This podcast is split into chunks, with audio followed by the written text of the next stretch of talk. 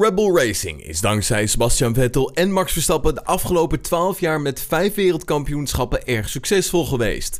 Dit is eigenlijk vooral allemaal te danken aan eigenaar Dietrich Mateschitz, de mede-eigenaar van Red Bull en sinds 2004 eigenaar van Rebel Racing.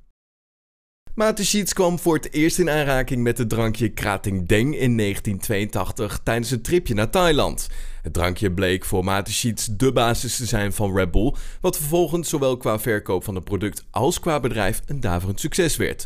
Red Bull werd door Mateschitz opgericht samen met de ontwikkelaar van Krating Deng. De energiedrank Red Bull kwam voor het eerst op de markt in Oostenrijk en het drankje mocht eerst niet verkocht worden in Duitsland en daarom gingen veel Duitsers de grens over om toch maar aan een blikje te komen. Red Bull verkocht 1 miljoen blikjes in hun eerste jaar. Later kwam het blikje ook op de markt in andere Europese landen en vervolgens de rest van de wereld. Van 1 miljoen blikjes per jaar ging het naar 1 miljoen blikjes per dag. Maar goed, Red Bull is voornamelijk bekend geworden door de briljante marketing van studentenfeestjes, clubs en uiteraard extreme sports. Het begon allemaal bij een simpele sponsoring van de Oostenrijkse Formule 1-legende Gerhard Berger in 1989, Red Bull's eerste motorsportatleet. En midden in de jaren 90 werd Red Bull sponsor van het Sauber-team. Maar het echte avontuur in de Formule 1 van Mateschitz was in 2004. Dat jaar werd de Oostenrijker namelijk eigenaar van Jaguar Racing. Dit nadat Red Bull haar eerdere samenwerking met Sauber in 2001 al beëindigd omdat niet Red Bull talent Enrique Benoldi, maar Kimi Raikkonen een contract kreeg. Vervolgens besloot Mateschitz dus om Jaguar Racing over te nemen en de naam te veranderen in Red Bull Racing.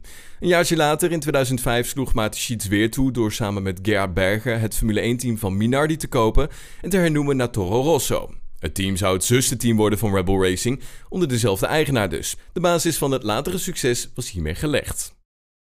Maar de winst van deze teams, dat liet nog even op zich wachten. Sebastian Vettel kwam in 2009 bij het team van Rebel Racing terecht nadat hij bij Toro Rosso indruk had gemaakt. De Duitser won vervolgens in 2010, 11, 12 en 2013 het wereldkampioenschap met Rebel Racing.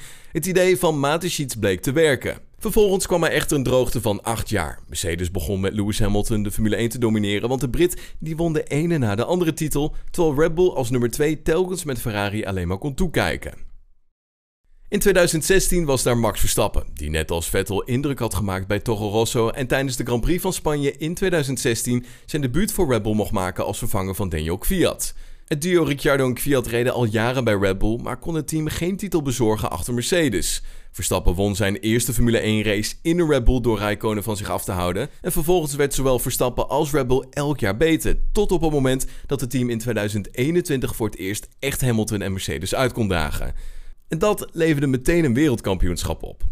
Met het huidige verloop van 2022 en de leeftijd van Verstappen lijkt Red Bull voorlopig onder de financiële leiding van eigenaar ja, een dominante kracht te blijven in de Formule 1. Een kopie van de periode 2010-2013 zal uiteraard een droom zijn van Mateschitz en zijn team.